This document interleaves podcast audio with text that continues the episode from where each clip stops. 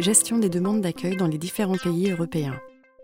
Alors qu'est-ce qui se passe? Il se passe que la Grèce, en premier lieu, donc euh, il y aura à peu près 800 000 personnes qui seront passées par la Grèce euh, en, 12 mois.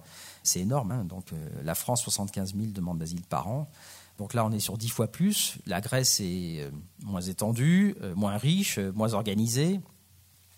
Ensuite, c'est l'Italie qui est plus organisée, mais qui face à une demande aussi qui est importante. On, sera sur 250 000 sur l'année.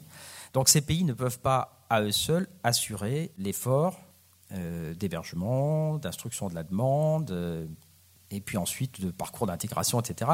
D'autant que les personnes qui pénètrent en Europe par la Grèce ou l'Italie ont en général un projet de simplement traverser ces pays pour arriver euh, qui en Allemagne, qui en Suède, qui aux Pays-Bas, qui en France, qui en Grande-Bretagne, qui en Autriche, etc. Donc c'est des pays qui sont frontaliers, mais qui sont du coup des pays de transit. Hein. et toute la difficulté d'organiser l'accueil des réfugiés en Europe, c'est justement de faire la part euh, de ces flux qui sont pour l'essentiel des flux transitoires. Donc les gens, ils passent euh, de Turquie en Grèce, de Grèce en Macédoine, euh, de Macédoine en Serbie, de Serbie en Hongrie, de Hongrie en Autriche, d'Autriche en Allemagne, etc. Donc on est sur un parcours et c'est essentiellement la gestion de gens qui passent. Hein. Donc il s'agit à ce moment-là d'assurer bah, que euh, les gens sont euh, à l'abri du, du, froid et de la faim, euh, bon, etc. Ensuite, donc, il y a une première question qui, est de contrôler ces, personnes, enfin, ne serait-ce que pour leur sécurité et celle de l'environnement. Puis après, il y a l'accueil, je dirais, définitif, en tant qu'il y a un projet d'installation.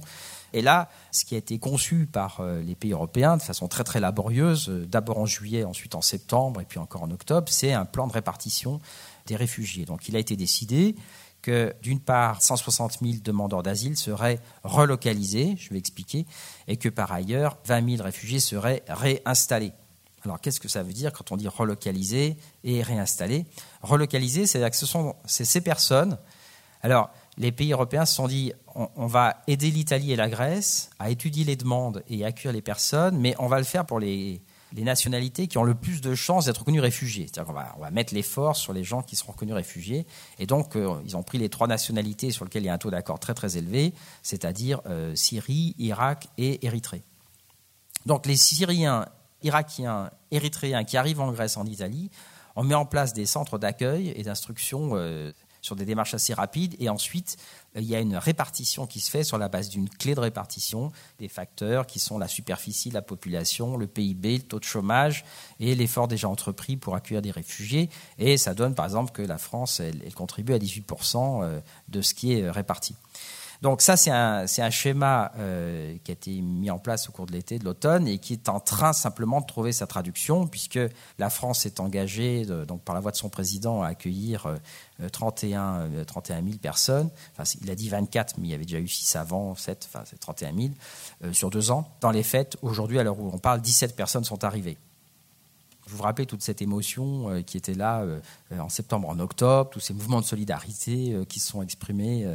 ils ont du mal à connecter avec les, arrivées qui vont se déployer seulement, effectivement, à partir de, de 2016, puisque la France est engagée, enfin, a, même budgété 200 arrivées en novembre, 300 en décembre, 400 en janvier. Donc, vous voyez, on est sur des, des flux en fait très très faibles. Il faut bien se rendre compte d'ailleurs que la France, du coup, elle est quand même très à l'écart de ces grandes routes migratoires de recherche de protection.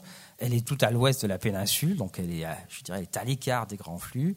Et puis, d'autre part, euh, c'est un pays où on parle français, beaucoup de réfugiés parlent anglais, donc c'est pas le pays qui cible en premier. Puis c'est un pays qui n'a pas une réputation terrible, terrible, puisque euh, aujourd'hui, dans un département comme le Rhône, vous avez plusieurs centaines de personnes prioritaires qui dormiront dehors ce soir. Voilà, on a 2000 places euh, sur la métropole pour les réfugiés demandeurs d'asile, mais il en faudrait 500 de plus, et les gens sont dehors, ils font 115 et il n'y a pas de place. Donc ça se sait.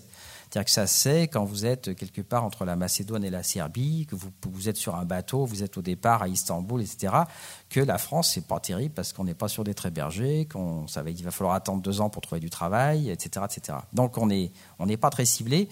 Et dans la mise en œuvre de, l'accueil de, des, des, 31 000 personnes, les gens ne se bousculent pas pour, pour arriver en France. Donc on va être en fait très probablement sur des flux très faibles, qui fait qu'on aura beaucoup parlé pour pas beaucoup de choses derrière. J'ai parlé également des réinstallés. les réinstallés, comme son nom l'indique, c'est des gens qui étaient déjà installés, mais qui sont de façon euh, précaire. Un réfugié, dès lors qu'il est reconnu réfugié, il a trois, trois solutions qui s'offrent à lui, hein, théoriques. Le premier, c'est si les causes qui l'ont conduit à être réfugié s'arrêtent, il a possibilité d'être rapatrié. Donc, euh, il y a un million de Chiliens qui ont quitté le Chili en 73 et les années qui suivi. Euh, démocratie revenue, euh, beaucoup de Chiliens sont rentrés. Enfin, d'autres ont fait leur vie là où ils étaient, mais voilà. il y a des gens qui sont rentrés au Rwanda, il y a des gens qui sont rentrés. Enfin, voilà, quand, une situation de crise s'arrête, les gens peuvent rentrer. Bon, c'est le rapatriement. La deuxième solution, c'est que vous allez faire votre vie dans le pays où vous êtes arrivé. Et donc vous allez faire votre vie là, et ça peut aller y compris jusqu'à l'acquisition de la nationalité du pays dans lequel vous vous trouvez. Et puis, vous pouvez, c'est la troisième solution, être dans un état de refuge précaire. Euh, tout à l'heure, quand je disais euh, 1 million 200 000 réfugiés au Liban, il n'y a pas camp de réfugiés au Liban. Les seuls camps qui sont, sont informels. Euh, quand on parle camp de réfugiés au Liban, c'est les camps palestiniens et c'est le souvenir de Sabra et Shatila, etc. Donc euh, c'est très traumatique comme souvenir. Donc en fait, il y a une espèce de, de non-gestion de fait. Hein, et les gens sont disséminés. Ça veut dire que la condition des réfugiés est extrêmement difficile, extrêmement pénible. Euh, c'est un défi quotidien, d'autant que les agences des Nations Unies, le HCR, le PAM, etc., ne disposent pas des budgets que les pays contributeurs doivent leur apporter pour simplement apporter les calories jour, les conditions d'hygiène, etc cette situation de réfugiés n'est pas durable et euh, le HCR va chercher, va s'adresser à des pays qui vont accueillir de façon définitive des personnes qui seront donc ainsi réinstallées. Donc euh, l'Europe s'est engagée à accueillir 20 000 réfugiés euh, réinstallés syriens en deux ans. Et la France, donc un petit peu moins de 3 000. Donc voilà la, la situation aujourd'hui je vais, peut-être, euh, peut-être m'arrêter là. Simplement, j'ai parlé des chiffres de la France. Je vous donne quelques chiffres s'agissant de, la Syrie justement. 4 euh, millions de réfugiés, 7 millions et demi, 8 millions de personnes déplacées. 52% sont mineurs. Et puis, bon, j'ai donné la répartition dans les pays limitrophes. Donc, on est dans une réalité qui est euh, massive et qui, en plus, ce sera mon dernier mot s'agissant de. Quand je parlais de la réinstallation, pourquoi est-ce que les gens aussi se, se, mettre sur des projets de réinstallation? Eh bien parce que euh, la guerre dure. Hein. C'est-à-dire que quand ça a pété en 2011, euh, est-ce que ça allait durer trois mois, six mois, un an, deux ans, on ne sait pas. Et on peut être dans une situation d'attente de réfugiés pendant quelques mois. Je, me rappelle aussi euh, avoir rencontré des, déplacés internes irakiens à, Erbil. vous restez sous l'attente un été, un automne, l'hiver c'est plus difficile, mais bon, mais, mais pas qu'à 38, hein, parce que les enfants, parce que l'école, parce que les grands qui ne peuvent pas étudier, etc. Donc euh, autant la situation de réfugiés, euh, on, accepte la précarité pour un temps euh, court, mais on ne se projette pas et on ne construit pas sa vie dans ces situations-là, et donc on est envisagé à ce moment-là à trouver d'autres solutions durables. Hein. lorsqu'on voit, lorsqu'il faut se faire la raison que l'exil va durer, eh bien, il faut euh, créer des conditions d'exil qui soient euh, humainement dignes et, et supportables. Voilà, je m'arrête là. Je vous remercie de votre attention. Merci. Conférence organisée par le rectorat de l'Académie de Lyon, CASNAV. Enregistrée le 25 novembre 2015. Enregistrement, mixage et mise en ligne, Canopée Académie de Lyon.